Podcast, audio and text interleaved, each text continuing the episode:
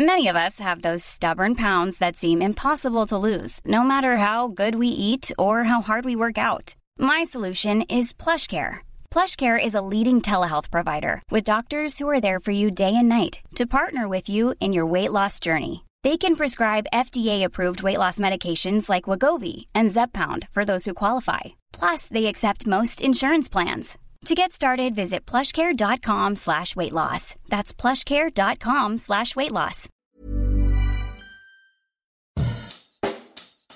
Bonjour et bienvenue dans Savez-vous que, le podcast d'anecdotes du Dauphiné libéré. Chaque jour, on vous raconte une histoire, un événement marquant, qui vous permettra de briller en société et de vous coucher un peu moins bête.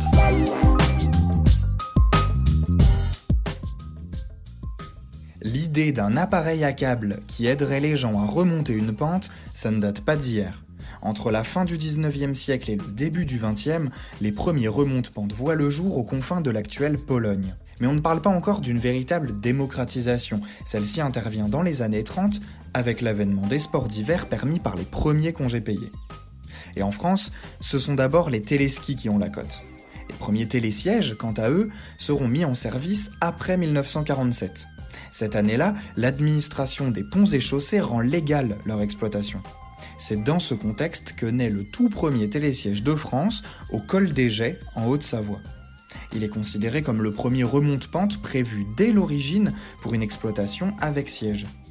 Un tel système aurait toutefois préexisté dès 1936 à Villard-de-Lans dans le Vercors. Un téléski bicable avait été conçu pour fonctionner avec des sièges, mais seulement en cas de faible enneigement. L'appareil n'aurait toutefois jamais été utilisé dans sa fonction de télésiège, en grande partie parce que la loi ne le permettait pas encore. De nos jours, les télésièges n'ont plus grand-chose à voir avec leurs ancêtres. La technologie a permis d'augmenter le confort des passagers et de décupler le nombre de personnes transportées chaque heure. Une autre avancée majeure est l'avènement du télésiège débrayable. Le premier de l'Hexagone est inauguré en 1952 dans les Alpes-Maritimes. La vitesse du câble s'envoie décuplée et le débit augmente. 30 ans plus tard, l'avenir du télésiège ne semble pas menacé, tant qu'il y aura des montagnes et des humains qui veulent les gravir sans trop de peine. Mais l'impact environnemental de ces installations pose question. C'est dans ce sens que sont attendues les futures avancées technologiques.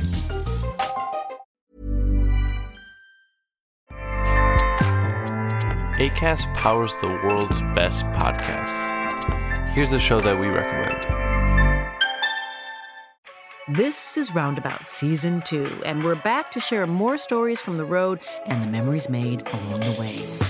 We're talking rest stops, if we're stopping to get gas. You will be timed. you will be for sure. Misguided plans, I grew up in the city, so I have like, you know, a healthy fear of real extreme darkness. this was like wilderness. a lot of laughs, Y'all weird, but you, yeah, you, you were different. Like you were real different, bro. I can't really put my finger on it. and so much more. Just goes to show that unexpected things sometimes are the best when it comes to a road trip. Roundabout Season 2, presented by Nissan, is live now with new episodes rolling out every Thursday. Listen and subscribe wherever you get your podcasts.